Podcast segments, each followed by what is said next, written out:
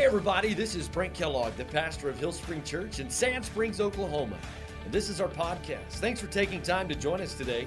Our prayer is that this would inspire you, build your faith, and help you take the next step in Christ. Enjoy the message. Woo! Ready to have church? Ha!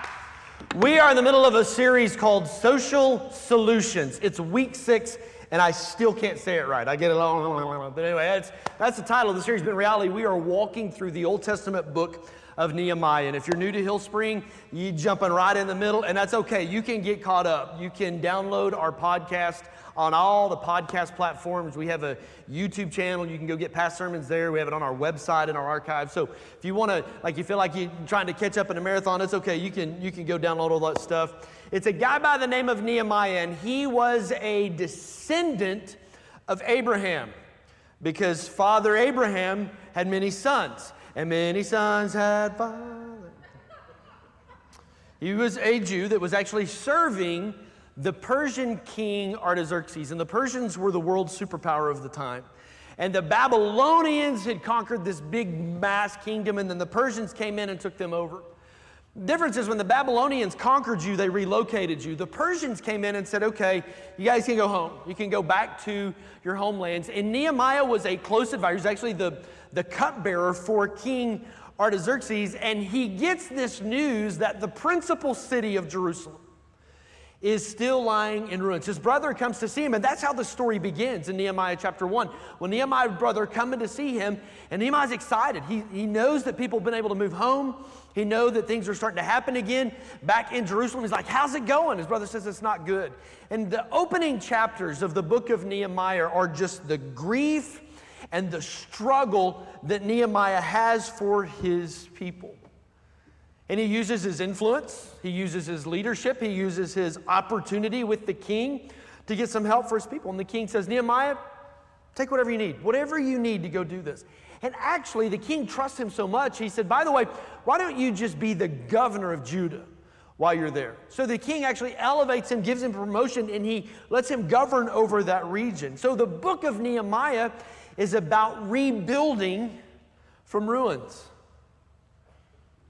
2020. Sometimes it feels like we're rebuilding, we're re engaging. Like we'll take two steps forward only to take a step back. And as our culture begins to reopen and re engage from this whole COVID pandemic, I think we can learn a lot from Nehemiah's playbook. Nehemiah faced economic issues, and so do we. Nehemiah faced critics. Every decision he made was wrong to someone. Nehemiah dealt with social injustice. But God used him to step up and take command in a time of chaos.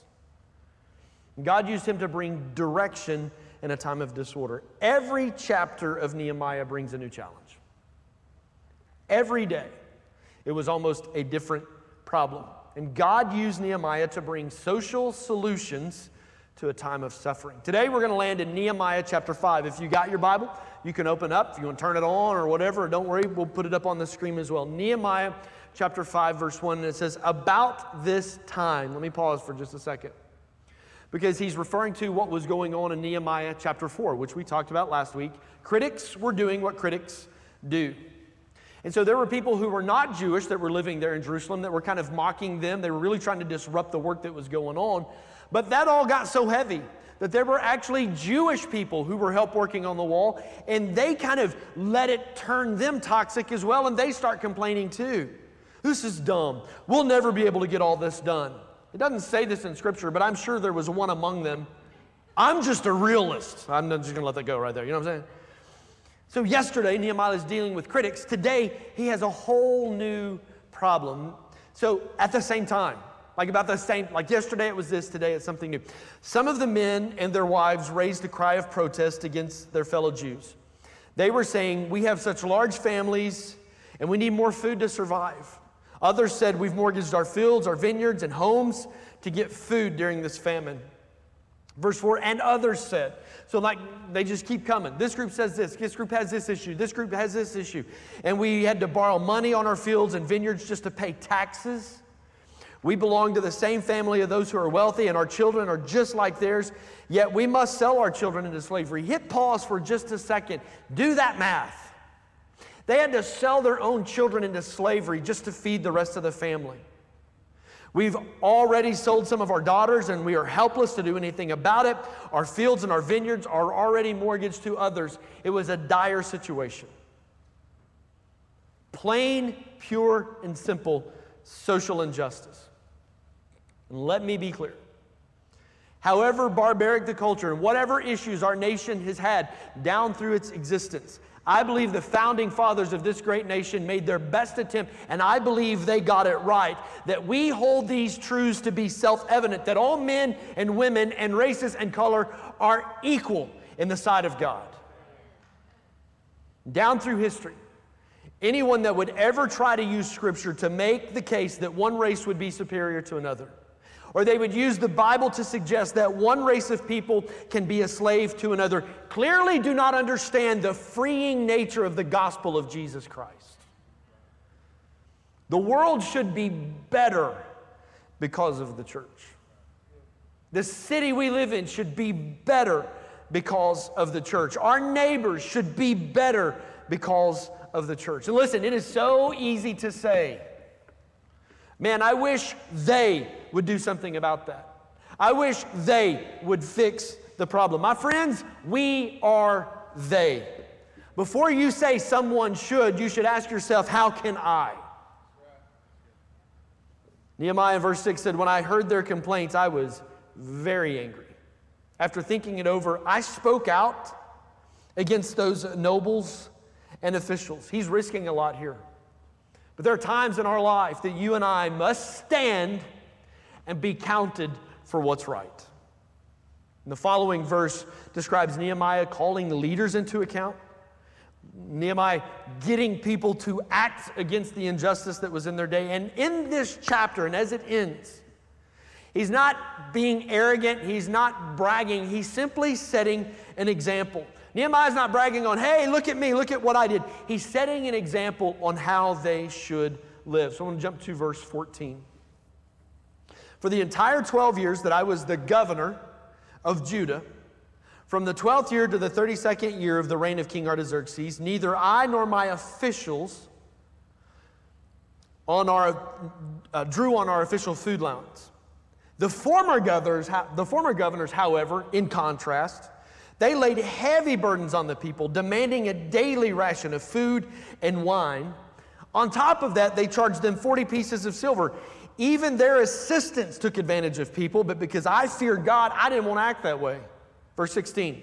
I also devoted myself to working on the wall. I'm the governor, I'm dealing with complaints, I got all this going on, but even I made time to roll up my sleeves and get my hands dirty and do this tough stuff and work on the wall, and I refused to require any land. And I required all of my servants to spend time working on the wall. I asked for nothing, even though I regularly fed 150 Jewish officials at my table. What he's saying there, we go to a restaurant and eat, and there's a hundred, party of 150, please. And he's like, it all goes on one check, and I get the check. And then all the visitors from the other lands. The provisions I paid for each day included one ox, six choice sheep or goats, and a large number of poultry. And every 10 days, we needed a large supply of wine. it's a little awkward, just saying. I refused to claim the governor's food allowance because the people already carried a heavy burden. Verse 19. This, this, this verse feels a little weird. We're going to unpack it. Remember, oh my God. Remember, Lord, all that I've done for these people. And Lord, I'm asking your favor. Would you bless me for it? This morning, I want to talk about a principle that will change you and God will use to change your world. If you're taking notes today, here's the first thing I want to show you. You can write this down. Success requires sacrifice. See, I believe the North American dream has kind of sold us a little bit of a lie. That I have the right to guaranteed success. The truth is, you have the right to try, You live in a land of opportunity, but this idea I don't have to invest anything to be successful, I don't have to show up in order to speak up. Unfortunately, success does not work that way. If you want people to listen when you speak, if you want to be a person of influence, if you want to have success, when you talk, you want people to lean in and not roll their eyes. I wish they'd shut up, you know? You have to be willing to pay the price of success. Success depends upon you being willing to get out of bed, and all the parents said amen.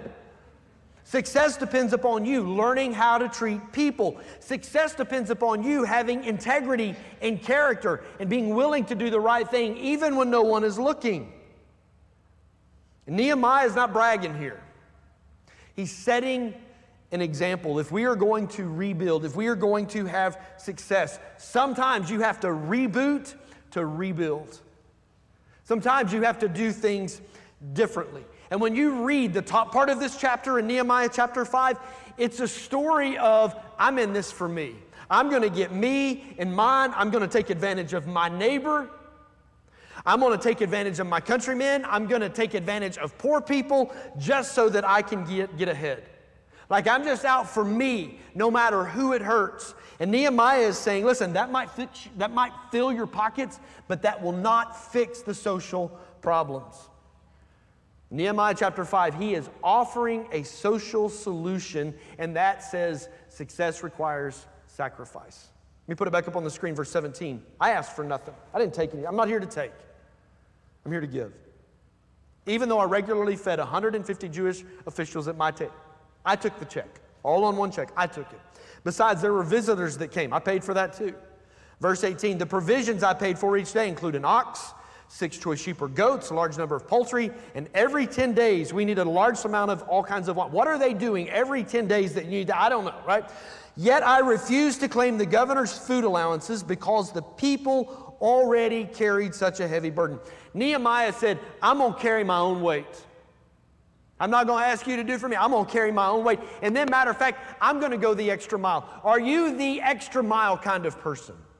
Are you the person that's willing to roll up your sleeve and do the extra? Nehemiah said, I'm going to pay the price to help solve the problem, which I think leads to a very powerful, yet this is a hard life principle. Unfortunately, in church, this gets tense. And the second thing, if you want to take, write this down, growth requires giving. Giving is just a part of the maturation process, it's just a part of maturing and growing up. Someone has to give so someone else can grow. Think about the base root of human development. A parent has to give food, a parent has to give care to their baby, to their children, so that they can grow. A teacher has to give effort, has to give attention, has to give knowledge to the students so they can grow in knowledge. A coach has to give time and instruction to athletes so they can grow in their abilities. A mentor has to give care and investment to a mentee so that they can grow. Growing, giving is a part of the growth process. Someone has given so I can grow. Someone has given so you can grow. The problem is, if you stop the flow of giving, you stop the process of growing. Let me say that again. If I stop the flow of giving, I stop the process of growing. Someone had to give to me to help me grow, and now I have to give to help grow. So this, this um, mason jar here, supersized, um, represents me. And so my mom, my dad, my friends, my mentors, my teachers, my coaches, my all that that helped get me there where I was. And there's people still pouring in and investing into me.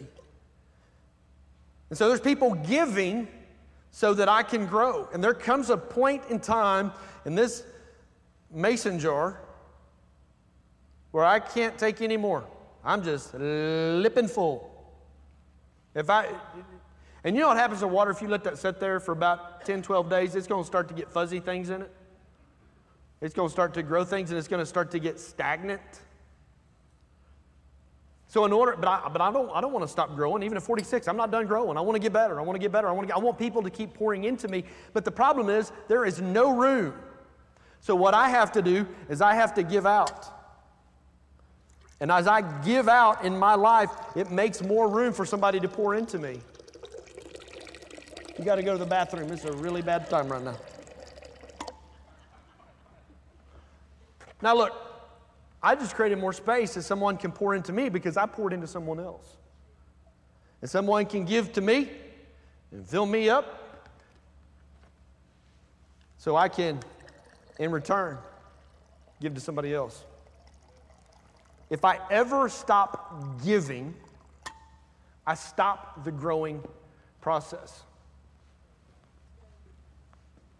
The culture of Jerusalem was broken. It was a very non generous culture. Listen, people who are growing, people who are getting better, are people who are willing to give back. Generosity makes our life bigger, greed makes our life smaller. And Nehemiah's in a broken culture. It is very greedy. The leaders would take advantage of people. They imposed high taxes. They, they sat around and, I don't know, apparently drank a lot of wine. And they sat around, they asked you to bring your food, and, you and, and they took advantage of people. They used their positions of leadership for not giving, for not leading, for taking advantage of people. Nehemiah said, Listen, I'm going to set a new standard. I'm going to set a new example. I don't want anything from you, I just want something for you. And I believe God wants the same thing for you and I when it comes to living a life of generosity. That He doesn't want anything from you, He wants something for you. The power of generosity became a social solution for a greedy society. And then he prays this. Remember verse 19? He's talking about I did this, I gave this, I gave this, I gave this. And at the end of all that, just kind of setting the example of what he gives, he prays this in verse 19. Remember, oh my God, all that I have done for these people, bless me for it. I like the ISV translation. Says, Remember me with favor, my God, in everything I've done for these people. Like he just stops and he prays for favor. God, the things that I've given, would you bless those? The people that I've helped, would you bless those? God, would you remember me? Lord, I, I, it's okay to say, God, would you bless me? Jabez prayed that, Lord, would you bless me indeed, enlarge my territory? And that gets weird depending on what kind of church background you, oh, there is. And I mean, no, no, no, no, no. Listen, when we live open handed, it's okay to follow Nehemiah's example and say, God, would you put your favor on me? Would you bless me and everything that I've given. So, I want to walk through several different biblical principles. I, am going to I'm to stop teaching for just a minute and let the Bible talk to you. So, I'm going to read a lot of scripture. I'm going to put it up on the screen for you because here's what I want to do. There are so many biblical benefits to living open handed. There are so many principles that when I am generous the way God's word compels me to, and I, I, don't, I don't want you to think I'm pulling these out of thin air or whatever. I'm going to let the Word of God speak to you for just a minute. So I'm going to throw a lot of scripture at you. The first one is when I give, God will provide. That's, that's not BKV. Let me show that to you in Scripture, okay? 2 Corinthians 8.14. Right now, you have plenty, and you can help those who are in need. Later, someday, there may come a time that they will have plenty, and they can share with you when you need it. God wants to use his people to help his people. In this way, things will be equal. Proverbs 28 27. Proverbs a book of wisdom. Those who give to poor people will have all they need. Not all they want. It's different. It's not saying, hey, I gave a guy down there on the street corner a 20 and getting me a new yacht. That's not what this says, all right? Luke 26 38. Give, and you shall receive. I, like the older translation says, Give and it will be given unto you. Your gift will return to you full, pressed down, shaken together, make room for more, running over, and poured over into your lap. The amount you give will determine the amount that you give, get back. Psalm 41 1 Blessed is he who considers the poor, the Lord will deliver him in his time of need. Listen, when I give, God will provide. Secondly, when I give, God will use it. Blessed are those who are generous because God uses that to feed the poor. Matthew 25. I love this. This is Jesus talking. And he's kind of telling a story about a king, but he's really bringing it back around to the kingdom. Okay? And he says, For I was hungry and you fed me. I was thirsty, you gave me a drink. I was a stranger and you invited me into your home. I was naked, you gave me clothing. I was sick and you cared for me. I was in prison and you visited me.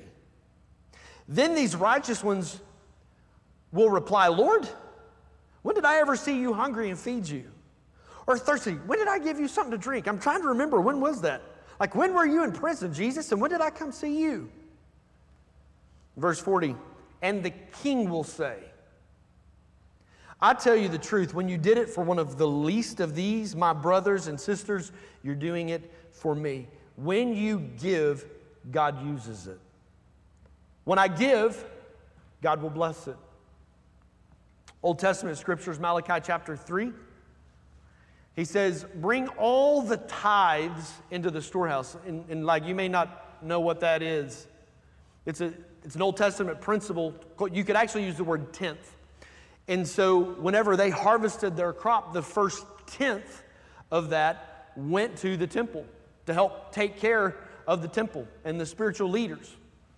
And so, we're a tithing church. We believe in the principle of tithe, not as law, not as have to, but I get to. A policy is something you have to do, that's what the rules are. But a principle is if I will step into this principle, it will have benefits for me. We believe the tithe is a spiritual principle. If you'll step into it, God will bless you. He says, and bring all the tithes, bring that tenth into the storehouse so there'll be enough food in my temple to take care of kingdom work. If you do, says the Lord of heaven's armies, I will open up the windows of heaven for you and I will pour out a blessing so great you won't have enough room to take it in. Try it. Then he says this put me to the test. Now, at one point, way back when, God had said, Listen, one of the big no nos, don't test the Lord your God. Don't test me. You know, like you say that to your kids, mm, don't you test mama's patience, right? But here he gives permission. Here he says, You know what? I so much believe in this principle of generosity. I so much know what happens in your life when you live open handed. This is the one time I will give you permission. You can test me on this. Then all the nations will call you blessed, for your land will be such a delight, says the Lord of heaven's armies. When I give, God will bless it. Deuteronomy 15:10, give generously to the poor, not grudgingly, not because I have to, but because I get to. For the Lord your God will bless you in everything you do. When I give, God will bless it. Then when I give, I will be fulfilled. Now, God makes sure that's happened, but there's just something that happens in us when I give, I will be fulfilled. 2 Corinthians 9 11. Yes, you will be enriched. Not rich, but enriched in every way so that you'll always want to be generous. Like when you give, you're like, man, God is so good and God is so faithful. That is so fulfilling for me to be generous and help that you'll always be generous. And when you take your gifts to those in need, man, they stop and pause and they know where it came from. They thank God for you because God supplied their needs through you.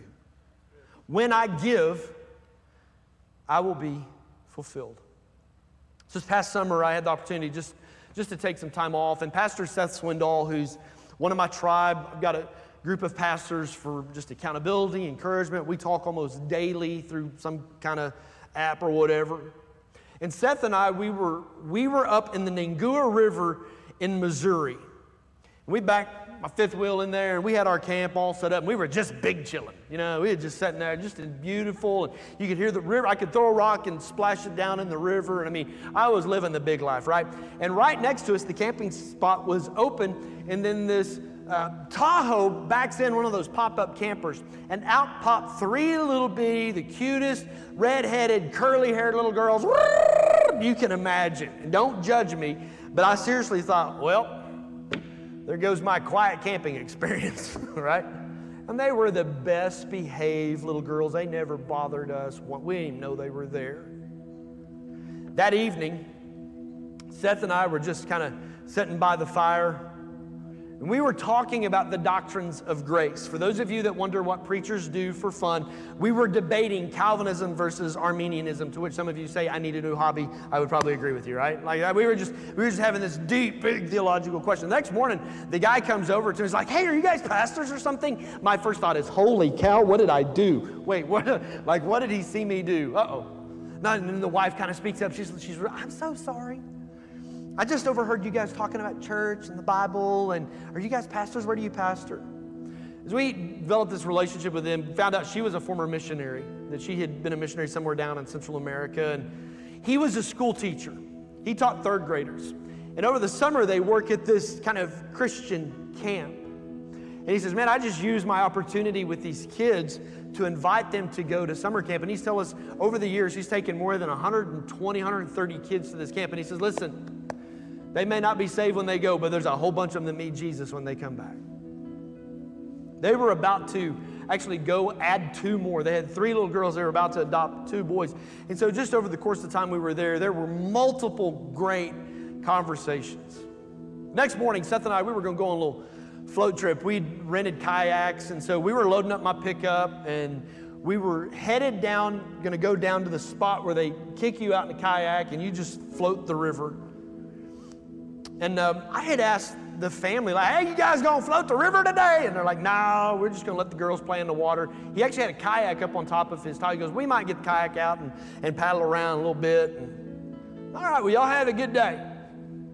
And I started feeling just the Holy Spirit prompting me and asking me, you need to pay for it. And I, I kind of started to justify, you know, eh, they're on vacation. They probably planned on this. They can pay for it if they want to. His little girls are little. It might be dangerous. He, he may not want to, you know. I don't want to embarrass him. And so I just start to make excuses for why not to be generous, right? I get my pickup, start that bad boy up. As I pull out, it is, it is extremely heavy now. And I look at Seth and I go, man, I think I'm supposed to pay for them to go on a float trip. You think they'd go if I paid for it? He said, uh. He said, I'll pay for half of it. I said, no, man, it's something I need to do. And so I drove my truck around the big, had to go around this big loop. And I pulled back up, and they were sitting out under their canopy they'd put up, and he and his wife were drinking their coffee, reading their Bibles. And I walked up to him. I said, Don't argue with me. I'm supposed to do this. And I laid enough money down on the table right there for him to take his family on a float trip. I said, Listen, I have had so much fun watching you and your family and those three beautiful little girls just play and enjoy being here. Will you take them on a float trip today?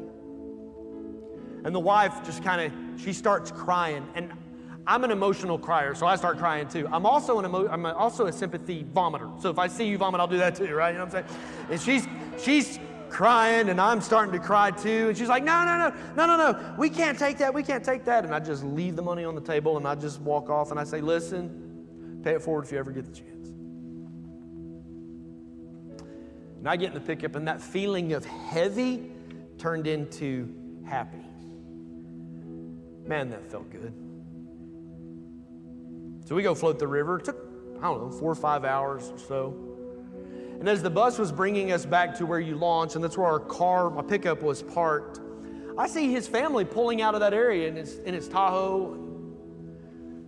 Two of the three little girls were sticking their heads out of the out of the back seat window like dogs, you know.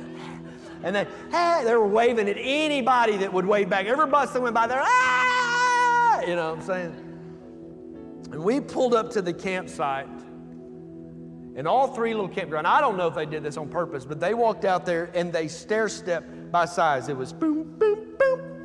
And all three of them, their red, curly hair. And you, thank you, thank you, thank you, thank you. Man, the dad came over to me. He said, Man, thank you. They claim it's the best day of their life. In that moment, Jesus' words that are quoted in Acts 20, verse 36, it's more blessed to give than it is to receive, came fully alive. You want to ask me what the highlight of my summertime off was? Those three beautiful little girls. Thank you, thank you, thank you. There are so many tremendous blessings to giving.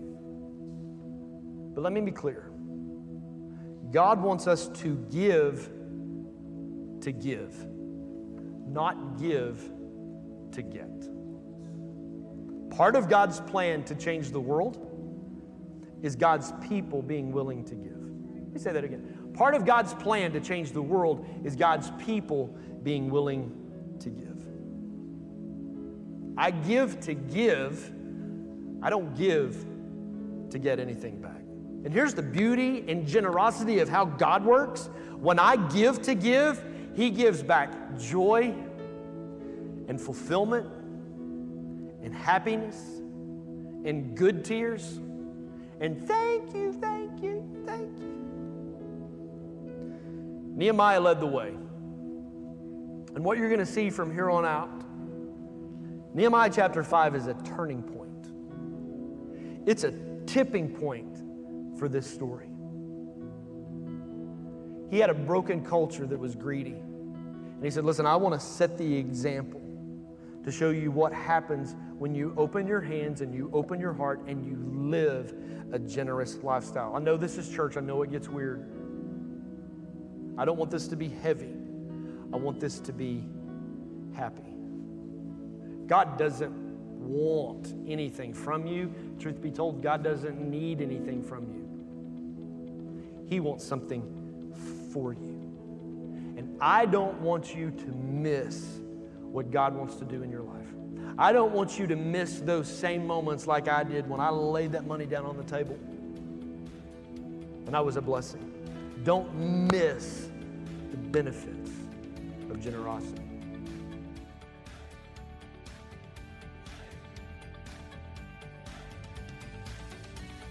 I hope you enjoyed the podcast today. If you did, there's a couple of things I want to invite you to do. First, hit the subscribe button. That way, you won't miss a single episode.